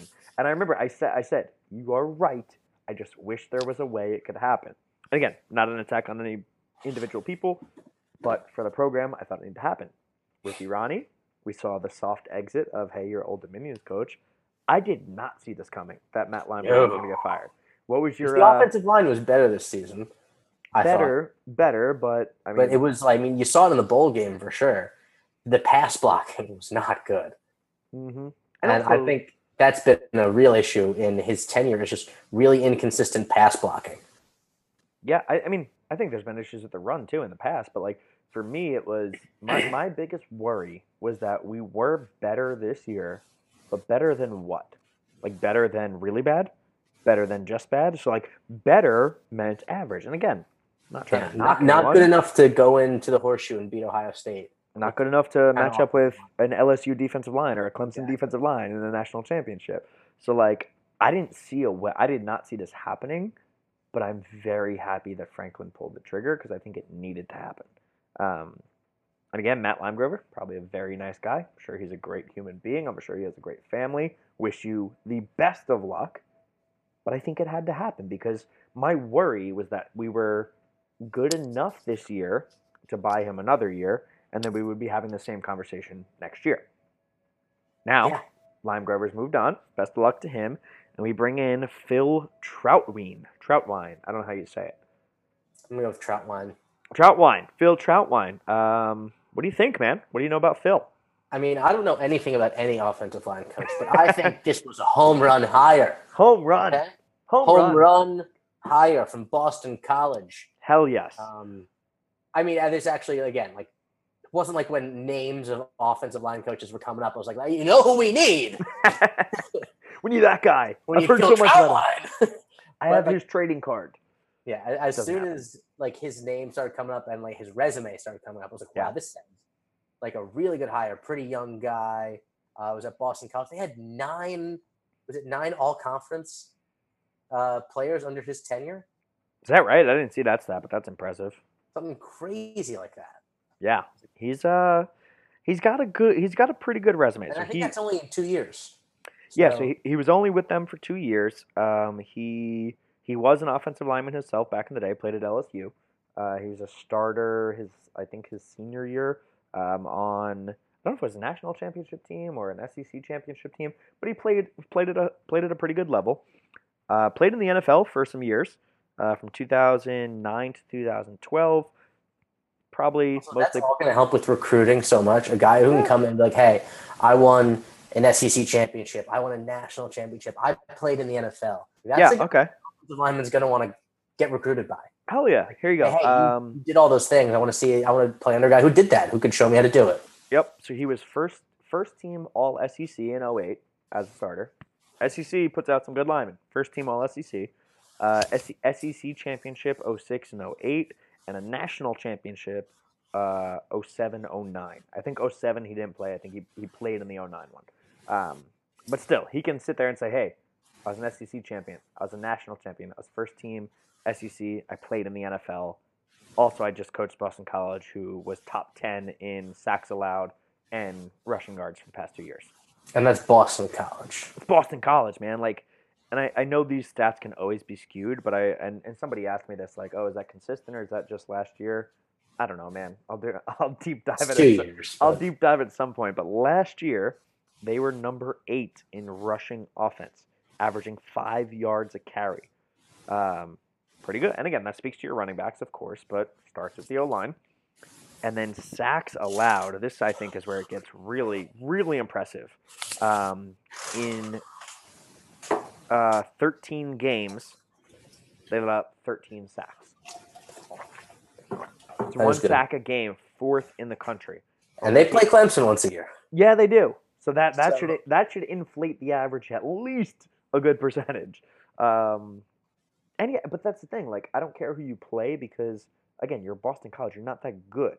So even if you're playing the rest of the ACC teams, some teams should be able to, you know, get to your quarterback. That to me is impressive. Um, he's had some really good people on his on his line. I think there's been a couple of uh, like you said, all ACC guys. Um, I'm excited, man. I watched the I watched the video of him. He interviewed with uh, Mitch Gerber, the the in-house uh, guy that interviews Franklin and the players. Said all the right things. Um, can I tell you though? I have one red flag. Do you know what the red flag is? I'm I'm a little worried about this. I don't know. He's skinny. Skinny. An offensive line coach, I picture a fat fuck who's like way out of shape, over his playing days, doesn't give a shit, like Bob Wiley from Hard Knocks with, with the Cleveland Browns, who's going. I have to imagine. hut, hut," and isn't it's he a like- defensive line coach though? Yeah, sure, but like that's what I picture when I think of an offensive line coach. Is like this this big dude with a gut, like oh, all American football. Like, obviously it's a bit of a joke, but I was when I saw his picture, I was not expecting that. Yeah. Well, I have to imagine he was pretty big when he played. Oh yeah, I looked those up too. He was. Yeah. So I'm, I'm. If anything, I think this is a kind of guy players are gonna see. Like, hey, he hasn't. He hasn't let himself go. Took care of himself after the game. Week, He's probably still getting laid. Yep. The guy. I don't want to tell me how to live my life. Yeah, yeah. So obviously a joke, not really a red flag, but that did catch me by surprise. Was not expecting that at all. Um, and he did like our tweet. I, when I tweeted out, uh, people are I saying say, people are saying Coach Troutween should come on the No Names All Game podcast. He liked that. So Oh you're- baby. yeah, you're a listener. So shout out Phil. I will say though, I do. Uh, I do know uh, our one of our former centers uh, who played. He was the center for Daryl Clark. I forget his last name. His first name is Doug. He was a Okay. big dude when he played, and he's fucking ripped now. Isn't it Talking crazy? like four percent body fat. Isn't that crazy? And a lot of Yeah. players do that. Uh, who was the guy on the Browns? Joe Thomas just did it recently. Like he retired for the game, and a year later, he's like ripped. It's insane. So yes, of course, very happy. Phil Trautwein, Troutween, uh, new offensive line coach. Very excited for that. Um, next one, which again we did not see this coming. Jared Parker, after one year as wide receivers coach, has moved on to West Virginia as their offensive coordinator. The wide receivers coach spot is open. This will be our fourth wide receivers coach in four years. Went from Josh Gaddis to David Corley to Jer- Jared Parker. I almost called him Gerard. Jared Parker to question mark. So, thoughts? Yeah, I mean, this is one that you don't love. I thought we had a good answer uh, with Parker. Um, I haven't heard any real buzz about who the next one could be, um, but you know, with this is it's a position group that needs work, man. Yeah. So I'm hoping we get you know one of these hires. that I've loved the two hires they've made in Ciarrocca and Troutline, and I'm hoping we get another one like it. I agree. Um, yeah, I, uh, I, I dis like it hurts because I, I liked, I liked Parker a lot. Um, obviously, I loved Gaddis. If you know me, you know I'm a huge Josh Gaddis fan. David Corley came in, was put in a bad spot. Uh, he was supposed to be the running back coach, got switched to receivers, wasn't a good fit. And then they bring in Parker, and I'm like, okay, I actually kind of like this guy. I like his vibe. I like what he's doing. And I, I tweeted out like the players seem to love him. Like this hurts and got a couple of tweets and like this is not a knock on any of those people either. Uh, I think it was Lefty Marlins who tweeted at me, which shout out Lefty, I like you, you're you're a good person. Um, was like, uh, yeah, of course players supposed to like their coach. Like it's not about that. If it was about that, let's just go hire the nicest guy. I'm like, that's not what I was trying to say. Obviously, it's hard to convey things over Twitter. Like, I think there's a difference between players like liking their coach and respecting their coach and like actually having a real bond. Like, and, and I tweeted this. What what struck me was in Like KJ's. they have with JaJuan Seider. Yes, Sean Spencer. Yeah. Yeah, exactly. Like you, you can tell the difference. What kind of struck me a little bit was in KJ's draft letter. He said, like, he was thanking everybody in his letter, and he's like, "Thank you to Coach Franklin, blah blah blah." And he goes, "And thank you to Coach Parker. You know, you've become uh, my biggest mentor and a father figure away from home for me." And like, that's with one year together. This is KJ's moment. Like, this is his draft letter. He doesn't owe Parker anything to say that. Like, obviously he felt that. You know what I mean? Like that that to me showed like okay, this is this is a guy that players really loved and respected. Um, and I get it. You know, somebody else said I forget who. Someone was like, "This is this is par for the course of being a top program. Your assistants are always going to get poached." And I was like, "Yeah, that's fair too." Like my point was, I liked this guy. I would have liked to see him over the next two to three years blossom this wide receiver core into a really great unit again. Um, so it is what it is. It sucks. Like I wish him best of luck. That's great. He got an offensive coordinator job. Um, I have no idea who we're going to bring in. Um, the only candidates that I've heard, uh, first and foremost, is Bobby Engram. And Derek Moye. yeah, obviously. Um, Bobby Engram. And we're back. Sorry, a little technical difficulty. Wide receivers coach. Um, yeah, Derek Moy, everyone always brings up. But anytime there's an opening, I always hear Bobby Engram's name. Obviously, a very prolific wide receiver back in the day. Um, he is currently the tight ends coach at the Baltimore Ravens. Was their wide receivers coach for a while. He was their wide receivers coach from 2014 to 2018, and then this past year they moved him to tight ends. Um, it's hard He's to see. obviously displeased with the move. Yes, He's coming back to Penn State. coming to Penn State, returning home. It's gonna happen. Um, no, I think he's probably very happy at a Baltimore Ravens team with Lamar Jackson that he gets to coach people who are catching passes from Lamar Jackson. That's my thing. Um, that's my guess. But what was funny is that someone edited his Wikipedia recently. I promise it was not me. I don't know how to edit Wikipedias, um, but it said he is currently the wide receivers coach at Penn State University. That shit always cracks me up when anyone edits a Wikipedia because like it's so funny that that's like something that all of us rely on for information and is totally editable by like anyone. So Yeah. if you want to believe that, he's coming to be the wide receivers coach. Um, and then the only other one I've heard is uh, Michael Johnson. So we have a quarterback on our roster right now, Michael Johnson Jr. His dad was apparently the wide receivers coach at Mississippi State most recently, I believe, under Joe Moorhead. Um, so his name has been thrown around a lot too. If I have any of those facts wrong, sorry, but that's what I read on twitter.com. Um, outside of that, I have no idea, man. I don't keep track of wide receivers coach. Just like you said, like we don't keep track of O line coaches. Like I feel like offense coordinator, defense coordinator, you know a couple of names that are floating around. Position coaches, man, I couldn't tell you the difference. Yeah, I'm not. I'm not that guy. So we'll see. Um, I will say I think it's it's one of those that like yeah, would I've loved Parker to stay, of course, but with a brand new OC, this can be this can be a big hire for him too. Like obviously Franklin is going to make the hire, but you know he's sitting there talking with Kirk, trying to figure out who the guy is. This can be a very strong offensive regime. Like yeah, new OC, new offensive line coach, new wide receivers coach. The pessimistic way to look at that is everything's new and it's going to be difficult to get together. Optimistic way is hey, we're bringing in like a suicide squad of just badass motherfuckers who are ready to turn this around. So that's where I stand on uh, coaching. any uh, any other questions, comments, concerns qu- on coaching changes? You know, I'm like I said, it's been a kind of a shaky group the past couple of years with like one star and then just steps down after that. I'm excited for us to, you know, potentially bring somebody in who brings a lot of consistency and a lot of depth to this position. Yeah, Yeah, I agree. Um, a couple other noteworthy coaching changes from around the league, uh, keeping up with our old flames. Joe Moorhead obviously let go at Mississippi State. He is rumored to be the offensive coordinator at Oregon. Interesting. Don't love it, but Interesting. Like a lot of a lot of people, it's funny. Like we hired Kirk, and then it was like I don't know, four or five days later that Moorhead was fired. I know. And it's peop- like, ah! Yeah, everyone's like, "Oh God, we could have got him back." Like, I don't see that happening, man. Like, if you if you get demoted, are you really gonna go back to the place that you were just an OC? I feel like that's a bad look. Like, it sucks to it sucks to be being demoted to an OC anyway. Like going back to the place that you were before then is almost like uh, like you're walking back, like knocking on the door with like your shoes in your hand. Will you take me back? Like I don't know. I, I didn't see it happening regardless. So here nor there.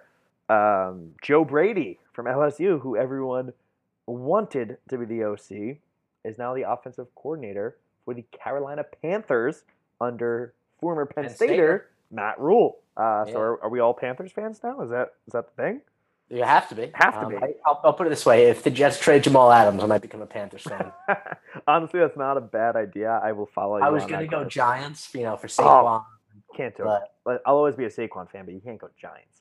Um, I'm honestly, I'm happy for Joe Brady, man. Like that's cool for him. I'm very, I'm also like selfishly happy he didn't become an OC at another college Yeah. program. Because like, listen, he's if, just out of college. if LSU paid him and kept him, cool, nothing we could do. But if he went to be an OC at any other program in the country and Penn State didn't get him, wouldn't hear the end of it. Anytime, anytime the offense had a bad game, you would hear, "Oh fuck, Could have had Joe Brady. fuck Ciarrocca, we could have had Joe Brady." So like, best of luck Yeah. to him and his family. He's he's what 30 years old and an offensive coordinator in the NFL. Good for you, dude. Like, good for you. Um, and then lastly, I read today Bob Shoop, if you'll remember, first defensive coordinator under James Franklin back in the day. Um, he is now at Michigan. Um, yeah, which is like it's funny they haven't announced what his position is. I don't think he's going to be the coordinator. They have a D coordinator, um, but I he, Doc, whatever his name is. uh, Don Brown, right? Don Brown. Don Doc, whatever. Same shit. Doc Brown, Back to the Future. Don Brown. Same Brown. shit. Same shit. Uh, where we're going, we don't need roads. um, yeah, he. Uh, if you remember, he left Penn State for Tennessee a while back, and that flopped, which was kind of hilarious because like he was a great D coordinator, and then he was like, Penn State's not the place to be, and went there, and I was like, fuck you, dude. Um, then he went to Mississippi State, was the D coordinator under Moorhead, uh, and now he is at Michigan, unknown title. So a lot of coaching changes. This is the time of year um, for us. We are waiting on our wide receivers coach, but other than that, um, things are pretty much set right now. So yeah, it's kind of exciting. All right, let's move on. Um, I think we got one more topic before we get into some other sports, and then a couple other Twitter questions. Um, 2020 betting odds. I tweeted this out. We are gamblers. We love gambling. Um, if you follow us, there is the Colicchio Classic, which is you take Penn State and the under. There's the Hank and Right. Hard line. You take Penn State and the over. We bet it pretty religiously. Um, but one of my favorite things to bet is future bets. Like it is so fun to me to put money on something that is a long shot in the future and hope that lottery ticket pays out months in advance. Uh, so right now, if you want to look at Penn State to win the national championship this next year, 2020 slash 2021, because game gets played, uh, anywhere from 30 to one up to 50 to one. So FanDuel, dude, why not? Like this is my thing. It's funny. I had I had people tell me last year when I I was t- saying putting money on Clifford for Heisman, which of course I knew was going to lose. People are like, oh, you're flushing money down the drain. Listen, at fifty to one, if I put ten bucks on it, you win five hundred dollars. That's fun. You know how many other dumb things I've th- spent ten bucks on? Like a lot. So right now, if you want to bet Penn State to win the national championship, FanDuel has it at fifty to one. So bet ten, win five hundred. Some other books have it at 30 to 1, 40 to 1. So shop around depending on where you live, where it's legal. The other fun bet is the Heisman Trophy. So you remember this year, uh, if you remember, we had our friend uh, Nick Deis, Lamb Show, on to talk betting um, before this year, and he gave us the good tidbit that historically, the last however many years, the people who start in the top five odds at the beginning of the year are not the guys that win it. I think that was the case again this year. Joe Burrow, I don't think was a top five guy beginning of the I year. doubt it. I think he was like a twenty to one, and he won it. So like long shots typically win it just because the guys that are hyped are overhyped. Um, FanDuel has Sean Clifford at a hundred to one. Might as well lay it down, baby. Ten bucks, a thousand dollar return. Do I think Clifford's gonna win it? I don't know. Maybe. Probably not, but maybe. Throw ten bucks. It's fun. Um, again, shop the books though, because Bet Online has them at fifty to one. You're sacrificing half of your money. Find the best odds. Um, what I thought was really cool, Bet Online has Journey Brown listed at fifty to one. Do running backs win the Heisman? No, but cool to see him getting some love. And then um, one of our followers tweeted at me, backs Win the Heisman. huh? Oh, it's only ever running backs and quarterbacks. Yeah, but my point being is it's quarterbacks. Like, how many running backs have won in the last twenty years? Two. No, it's got to be more than that. Derrick Henry, Mark Ingram, and I guess Reggie Bush probably. Yeah. Right? Three. Okay, three. You got me. You got me. Oh, Um, Adrian Peterson, did he win it? I don't think so. I don't know. I'll have to do. I will. I actually do want to do a deep dive in the Heisman. Shout out to our friends at uh, Walk On Red Shirts. They were tweeting some Heisman stats the other day. Blew my mind um, from like years ago, like back in like the 50s and 60s when running backs dominated, when like an O lineman finished second. So eventually, off season, I'll do a video on that. Um, but to wrap up this segment, one of our followers, Brian Evans, tweeted at me as well. Parx Casino, which I think is Pennsylvania, uh, has Micah Parsons listed at 100 to 1. I would honestly feel I'd feel better about a Micah bet than I would about a Cliff or a Journey. Like for being real. On the Heisman? Yeah, Chase Young was invited as a finalist this year. If Micah has a dominant What season? 100 to 1. Hey, you might as well. Throw it down. So 10 bucks. Like these are the fun times. So uh, it's it's it's fun stuff. Like FanDuel. So FanDuel listed out the top um, odds for national championship and for Heisman. Like none of the others are going to be available right now. You're not going to see Big Ten championship. You're not going to see Big Ten East. But just for some comparisons, uh, Penn State again 50 to one to win the national champion championship. The favorites Clemson at two to one. Ohio State three and a half to one. Bama seven to one. Georgia seven and a half to one. LSU jumps up to fourteen to one. Notre Dame twenty to one. You've got Florida, Texas, USC all at twenty five. Oklahoma, Texas A&M, Wisconsin all at thirty. Iowa and Michigan at fifty with us. We had people. Uh, we had some Twitter comments. Uh, who was it? It was. Uh, let's see. Someone said, "Who uh, who the fuck says Texas?" Oh yeah, here you go, CJ. How the fuck does Texas have better championship odds than us? This is So they Vegas, don't have man. to go through Ohio State. Yeah, and this is Vegas. Like they're gonna they're gonna give those odds so that Texas diehards just waste their money. Like that's how it works. Um, someone else, uh, talking about right, right. Uh, as as we talk about throwing our money away. Those um, idiots. idiots. Listen, listen. th- They're idiots. We're smart. Okay, sharps and squares. Uh, and then Lishavar twenty one replied, "Texas is always wildly overrated. Don't worry, they'll end up with three plus losses." So, yeah, thank you guys for that. Appreciate it. Um, next year's gonna be a fun Also, year. their conference is just way easier, so they have Of an course. easier path path to the Yeah. playoff. if Oklahoma doesn't do Oklahoma things, you're in.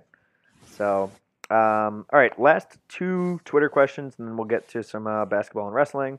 Um, sorry, I skipped over these. Nick Rocky um, said, "Who do you think will be the breakout player next year?" So I think we'll do some deep dives on this in some upcoming episodes. But top of your mind, who's your who's your breakout player for next year? So I, I want to choose someone that people aren't because the, the big two you see named are Jahan Dotson and Jayson Oweh, Yes, and I think good chance that they both will be. I think outside of that, I'm looking for Brandon Smith, man. your guy. I think Brandon Smith's gonna have a big year. Yep. Uh, I, I'm excited for just this linebacking crew in general. Um, and then outside of Brandon Smith, I also like my guy Jaquan Brisker, man. yeah, buddy. Yep. I think he's gonna have a big season. Yeah. He's You know, ball actually, yeah, He's not. You bring me back. We forgot to answer all of Sween's other questions because we just talked about the 40s. One of his questions was about the linebacking core for next year. So um, I agree. I think Brandon Smith will be a full time linebacker. Brandon Smith, Micah, Jesse give me some Curtis Jacobs in there. Yeah. Yeah. I'm excited for linebacker next year because obviously, so you lose Cam Brown, you lose Jan Johnson. Uh, so your starters next year, Micah, probably. I, I would guess he's a starter. it's Micah, it's Jesse, it's uh, it's Brandon Smith. Maybe Ellis Brooks though. Maybe Ellis gets that middle linebacker spot. Like we had a we had a conversation the other day with uh, with uh, Tony, Brandon, Alex, the guys that were on, um, talked about Mike is an outside linebacker. What do you think about him moving to middle? I said I'm kind of indifferent. Like He could do it anywhere. I think he could absolutely do it, but I kind of like him outside in space. I think Jesse or Ellis Brooks can be the guy in the middle. I kind of lean Jesse Luketa. Not that I don't like Ellis. I actually really like Ellis Brooks. Um, but for some reason, I think Jesse gets the nod. So, like for me, you look at Micah, Jesse, Brandon Smith, with guys like Ellis Brooks, Lance Dixon, Curtis Jacobs. Curtis Jacobs, I think, is gonna has a chance to do big things as a true freshman. Absolutely Uh, Every camp he went to this offseason, killed it.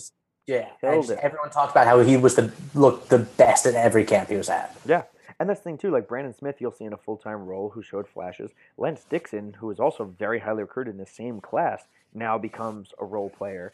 Um, you've got guys like Nick Tarburton who didn't play. I don't know if he's going to be a linebacker at the end, to be honest. Like, there's so many guys in the roster that you haven't seen. I'm very, very excited about our linebacker core. Um, to answer Nick's question about breakout stars, um, I agree with you in a lot of those senses. For me, it's going to be a wide receiver. I, I'm outside of Jahan Dotson. Like, there will be one guy, because everyone is so scared about wide receiver.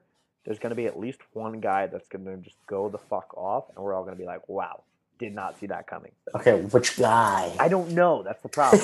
like, I, my obviously, I'm, I'm banking on John Dunmore just because, like, you can't be that confident in a true freshman unless they're, you know, Julian Flemings of the world. Um, I don't know. I, I like John Dunmore, man. I, I hope I see a lot from him. And, and then if I have to pick a freshman, it's gonna be Parker Washington. Like I, think, I think Keandre Lambert's gonna be very good, but Parker Washington, he's like got caught flexing again. Oh, it's going up there. It's going up there, right? Um, I think like I think Keandre Lambert's going to be great. I think a lot of their wide receivers are going to be good. But you look at these guys, a lot of them are like 175, 180. Parker Washington's like 5, 5'11", 210. Like he's already built to be a college wide receiver, and I think he's going to impress a lot of people. So you know what? Putting it right there. Parker Washington, breakout star. There it is. Um, all right, I think that's all Twitter. Oh no, sorry, we have one more um, from Nesk, Nesque, Dave DeGilio. Um, we'll answer this quickly because we kind of touched on it in the beginning, but I guess we'll bookend it. He said, lawsuit aside, does Franklin have a character problem with the players he's bringing in? The behavior described, even if not criminally prosecuted, sounds and looks terrible. There was a court, uh, there was the count in Vandy case, uh, the doctor complaint, and the luster is wearing off. I answered this one on Twitter, but I, I think this is probably a good wrap up here before we get into some of the other sports. I, I, I mean, flat out, no. Flat out, no. I don't think there's a character problem. I think you look at the vast majority of players that have been on this team for the last five, six years, even look at just the Franklin era, not even going back before that. Stand up quality guys that you would want to be the face of your program. You look at the Tracy McSorleys, the Saquon Barkleys, the Chris Goddards, the DaeSean Hamiltons, the Mike Gesicki's, the I mean the list goes on and on and on and on and on. I know I just named skill players, but literally any side of the ball, any position like Nick Scott, love. Like John Reid, love. Like you look at these guys, Miles Sanders, Yetur. Like I, I mean, I literally could name 99% of the guys. I, I don't think I could name the 1% who are bad. Like there's probably some guys that have issues. My hope is that they are dealt with appropriately, they get handled, and they become better men for it. Do I think there's a culture problem? No, I don't. Neither do I. Like that that's kind of it. So we're rambling. This is a long episode. Um, but a lot to come, man. A lot to come. This is a good season. There I'm excited for next season. We'll do some fun stuff. Uh, we, we talked about it last episode, but again, this offseason we'll do some look backs at our favorite plays of the year, our favorite um, you know, favorite moments of the year, things like that, where we'll just go back and have some fun with it. Um, but let's wrap up. Uh, Pat, basketball, wrestling, things are happening. What's going on in the world of other Penn State sports? What do we want to cover first? Let's go basketball because I feel like it'll be quicker. Okay, so we all were excited about Penn State basketball beating number 23 Iowa, their first ranked game in like a decade. Yep. Huge. Penn State climbed up to number 20 and has since, since lost three straight. Ooh, Rutgers, Wisconsin, and Minnesota. yikes. And it's Rutgers is actually a surprisingly good team this season. Mm-hmm. Uh, they should be ranked soon. I don't know when it's going to happen, but they should. Um, but then we're coming up against on Saturday. We're playing Ohio State, who beat us by 30 the last time we played them. Yeah.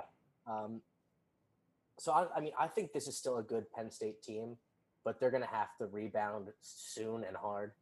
Um, and I, I, I think this should still be a team that even if they don't finish the season ranked, goes to the tournament.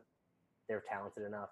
The, the real problem with with this team that I've been watching is there isn't a consistent option outside Lamar Stevens, and he's not really a shooter. Like he he he drives the basket incredibly. He's got a good short range, like you know, mid range game. He's not like a three point shooter. He's not a sharp shooter.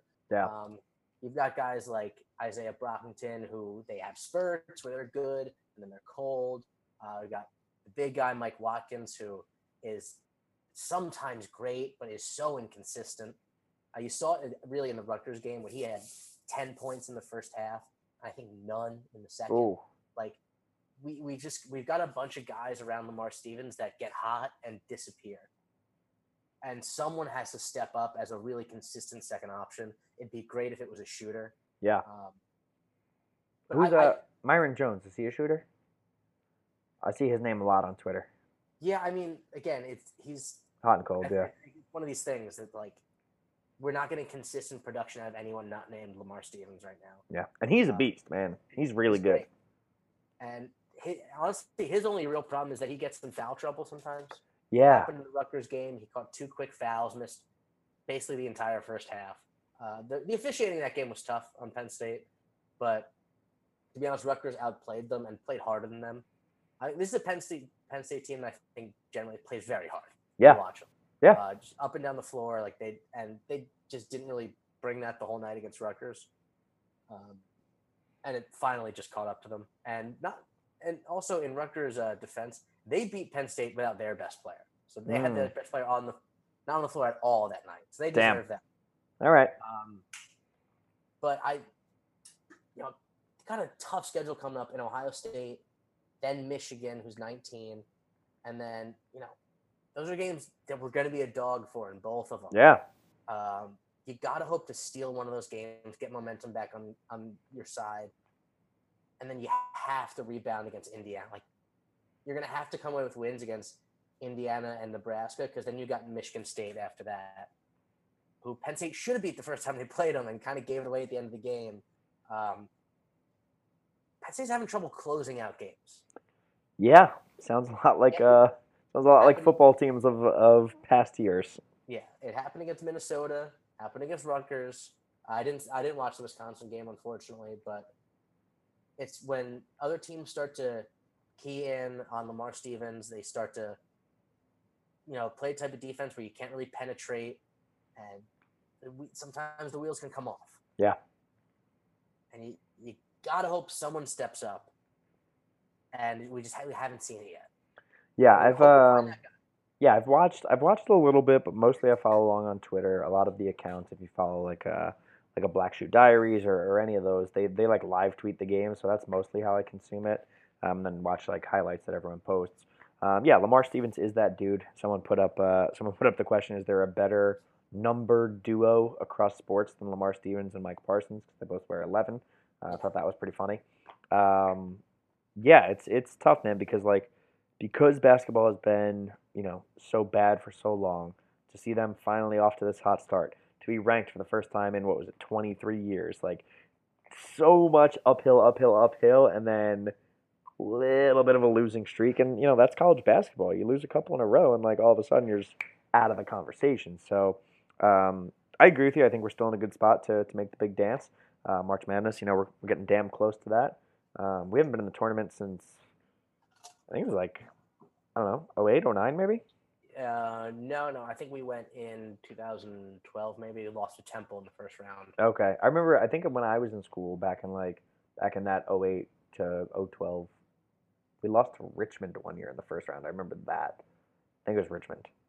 That was probably your freshman year. Yeah. So here nor there, it's been a while. It'll be great to see them back there, and, and yeah, you hope you catch some of that that magic that you know propelled us into the into the ranked. What did we hit? Twenty at our at our top, I Yeah, think. got 20, and we've dropped out since. Uh, Yeah. Um, I think I think we're gonna need a guy like a Myreon Jones or an Izaiah Brockington to step up and be a serious contributor that Yeah. get, that can score points at any point in the game that takes pressure off Lamar Stevens. Yeah, agreed. So shout out to all of our supporters of the basketball team. I will say the people that support that team are fucking diehards, and I respect the hell out of it.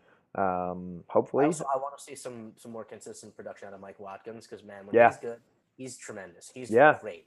yeah, Uh, you know, he's I mean he's averaging ten points and eight rebounds a game. Like that's still very good. not bad for a big man. Yeah, exactly. So But it's just he's got you got to be able to see him the whole game. Yeah, agreed, agreed. So Pat Chambers, basketball, we love you. Hopefully, uh, hopefully finish this season strong. Um, all right, Pat, close out with some wrestling. What's happening with our Penn Talking State Matt, wrestling? Pat on the mat. uh, Penn State wrestling. Uh, I last time we talked, I told you guys about Penn State's first dual meet loss in like five years, whatever it was. Mm-hmm. Um, there's good news and bad news for Penn State wrestling. I don't want bad news. The good news is we have rebounded with nothing but wins. Okay, I love that. Love it. Don't even care what the bad news is. Yeah, since since the loss to Arizona State, we've beaten Lehigh, uh, twenty three to ten. Uh, the big news out of that match was number one Mark Hall went up against uh, number two. I forget the kid's name from Lehigh and beat him by like seven. Nice. Handled him nicely. You like to see it. Um, Mark Hall should. There's no way Mark Hall shouldn't win a national championship this year. Uh, also, no way he should or no way he shouldn't. no way he shouldn't. Okay, that scared me. I thought you said there's no way he should win one, and I was like, wait, wait, wait, where are we going here? Uh, then beat uh, UPenn 33-7, Idiots, uh, Illinois 22 to 16, and Awful. Northwestern 30 to 9. nerds. All matches Penn State should win. Um, the Illinois match was concerning. Uh, we we trotted out like a like a third team for half of that match, and we're actually losing like halfway through. Guys hurt or what? Yeah, some uh, so a couple guys were sick. Okay. Uh, but the, so the big thing that's happened with Penn State, two really big injuries. Oh, is this the bad news? Yeah, this is the bad Oh. news. So Kyle Conel, who was wrestling at 197, was the big transfer in Penn State. Um, he hadn't just hadn't been looking good all season. He hadn't been on the mat in a full year. He missed all of last season. Transferred to Penn State, looking for huge things out of him, and he just wasn't happening. And he ended up getting hurt. He's going to Oh. be out for the rest of the season. And the really, the one that really hurts is Anthony Cassar. Uh, yeah, And the champ. Ant the champ. Calm down, calm down. I'm the champ. Yep. Oh, uh, went went to an Olympic qualifying event, so not even like a, a Penn State wrestling event, and separated his shoulder and is going to be out for the rest of the season. And that's most likely going to be how he ends his Penn State wrestling career. oh, that sucks. That sucks. He has another year of eligibility, but I don't think he's going to take it. Um, I think he's gonna he's gonna try to go to the Olympics in 2020, Yeah. and then I think he's going to move on to MMA. Okay. A lot of guys do that, huh? That's Uh, like the new move. More of a thing now. Yeah. Yeah. Interesting. But- okay. So that you know, it, it leaves a lot of questions in this lineup because Yeah. Ant was that was a guy who at worst was going to finish third at NCAA's and Yeah. was still the presumptive favorite to win. So who's his Uh, who's his replacement? Uh, Seth Nevills, younger brother of former All American Nick Nevills. I know that name. Anthony actually took his spot as the heavyweight last season. Okay. Um, Seth, I think, is a true freshman. He is a kid. He, he's not. The chances of him winning a national championship this season are slim, Sure. but he he should be able to All American. Okay. Should be able to pick up some points for us at the tournament, finish in the top eight. That's good. Is a reasonable uh, request out of him. Uh, we've got a new 125 pounder, Brandon Meredith. Uh, Brody Teske, who I thought was going to be our guy in the season, has already transferred out. He's Oh, going to damn. Yeah, at the University of Northern Iowa now. Uh, but Brandon Meredith has already snuck into the top 25, uh, right at 25. He's a guy again. He's not gonna he's not gonna compete to win a national championship, but he could compete to place. Yeah. Hey, the- if you're in the mix, that's damn good. the 125 spot is that's really what Penn State hasn't had since the one year of Nick Suriano and then Nico Megaludis before him. Yeah. That should help tremendously. Um, unfortunately, it's just I, it doesn't look like it's Penn State's year to win one. Oh, Uh, Th- This is a rebuilding year. for I don't know how to deal with that. Like as a know. as a casual Penn State wrestling fan, which I think most people are, and that's not a knock. Like you, you are a Penn State fanatic, and I respect the hell out of that. I think there's a small contingent of people who love and breathe wrestling. The rest of us are like casual wrestling fans who see number one national championship, win eight out of the last nine, and we're like, "Yep, it's our school. Love It's those guys." again, yeah. And fuck, man, it's a, it's a tough pill to swallow. And the the only thing that makes it worse is it- it's, it's going to be Iowa. Who takes it this year. Oh, that was gonna be my Uh, next question. Who's who's gonna beat us? we should finish ahead of Ohio State. Okay. I will take that. I'm always happy to do Take that. Uh, but Iowa's got an unbelievable lineup this year. I think nine out of the ten guys in their lineup are in the top five, Oh, and I think all ten of them are ranked in the top ten. it's murderer's row. I think I think the, their lowest ranked guy is at like eleventh or something. That's what we normally are, right? Um, yeah, except for like one weight class or another. Yeah, Um, yeah, yeah. You'll be looking for. I mean, if if we have any chance, what's going to have to happen is Brandon Meredith's going to have to All American. He's going to have to shock some people. Roman Bravo Young would have to beat Austin DeSanto from Iowa. He would have to probably win at 133. He's currently ranked fourth, so it's not out of the realm of possibility. A man, Roman Bravo Young is electric. Anything Love that guy. Love that guy. uh, Nick Lee is going to have to win it at 141. He's currently ranked second. So, again, Okay.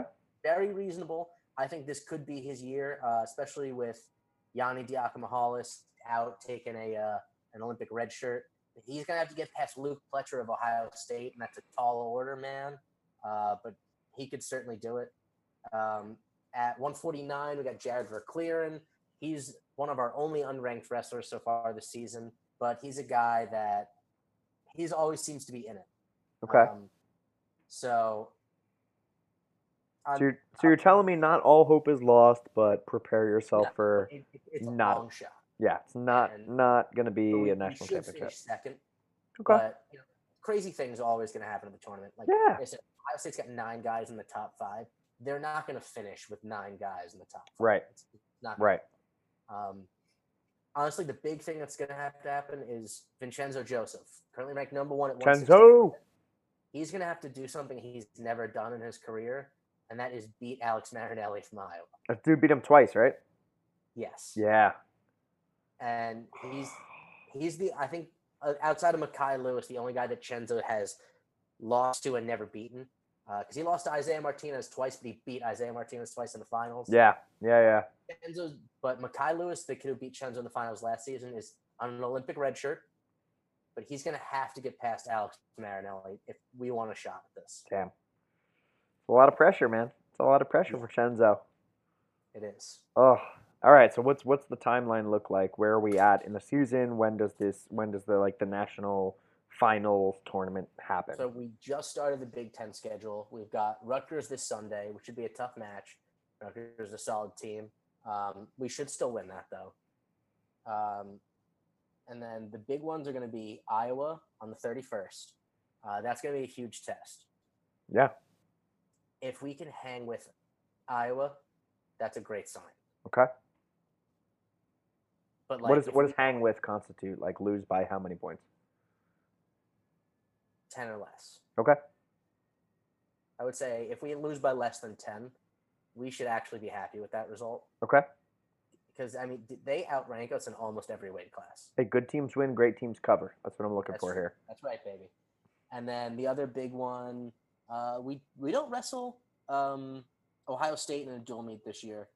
So to be honest, it's then it's just going to be Big Tens. Oh no, we do wrestle Ohio State at February fifteenth at home in the Bryce Jordan Center. Hey, sure we sell out. yeah. If you Uh, live in State College, go there. We wrestle them in Oof. Carver Hawkeye, which is whoo, that's a tough one. Yeah, not looking forward to that. yeah, But like I said, also Penn State's a better tournament team than dual meet team. Always have been. That's the way Cael does it. All he really cares about is like, yeah, he likes winning dual meets, but what he cares about Tournament, winning in March, March Madness. Uh, I like that. so I mean, That's why you come to Penn State. Win big matches, win national team titles. title. Team That's titles. right, That was close. That was close. Yeah, good enough. All right. But you know, it's gonna it's it's, it's going to be an uphill battle for Penn State wrestling this season. Yeah. But the, the good news for the program is an uphill battle is a year that you're projected to come be the second best team in the country. Not Uh, bad. Not bad. it's, we're going to do what Penn State does. We're going to reload, and we're going to come back. Yeah. Hell yeah. We don't rebuild, we reload. That's right, baby. All right, and that was uh, Talking Matt with Pat. Is that what we settled on? I think it was Pat talking Matt. Pat talking Matt, Pat on the mat, Matt with Pat. You get the point. Pat Colicchio on Twitter. Uh, he is all of your wrestling needs. Um, all right, we're going to wrap up because we're at like an hour and a half now. This is a long episode. But guys, I haven't talked to you in a month. This is what happens in the off season. Episodes will be farther and fewer between, but they'll be a little bit longer. Um, we're going to try to do some fun stuff this off season. I think I said this exact same thing last season, and we didn't do any. Uh, but we're going to do some more video content. We're We've got video now, baby. we got video. We're gonna bring in some people. We're gonna do some fun interviews. Uh, we're gonna bring in some friends. Uh, you'll probably see the group therapy uh, team come back in. Tony, Brandon, Alex. We'll bring in some people that we've been talking to on Twitter. Um, I think we're gonna do some more YouTube. We're maybe maybe a blog. Maybe you'll see some written word. Uh, there's there's big things coming from No Names All Game this off season. We are not rebuilding. We are reloading. We're getting ready. Uh, and thank you guys for following along all year. It's been a fun one. Like I said, obviously we wish Wish we were in the playoff. Wish we had a national championship, but it's only going to be sweeter when we get it. So, Pat, first official off-season episode. Anything to leave the fans with? Thanks for coming along on the ride, guys. Yeah, appreciate you guys as always. Follow us on Twitter, Instagram, no names all game. Leave a review on iTunes. This is what you're supposed to say. Thanks for listening. Hopefully, thanks for watching. And uh, we'll talk to you guys soon. Peace out.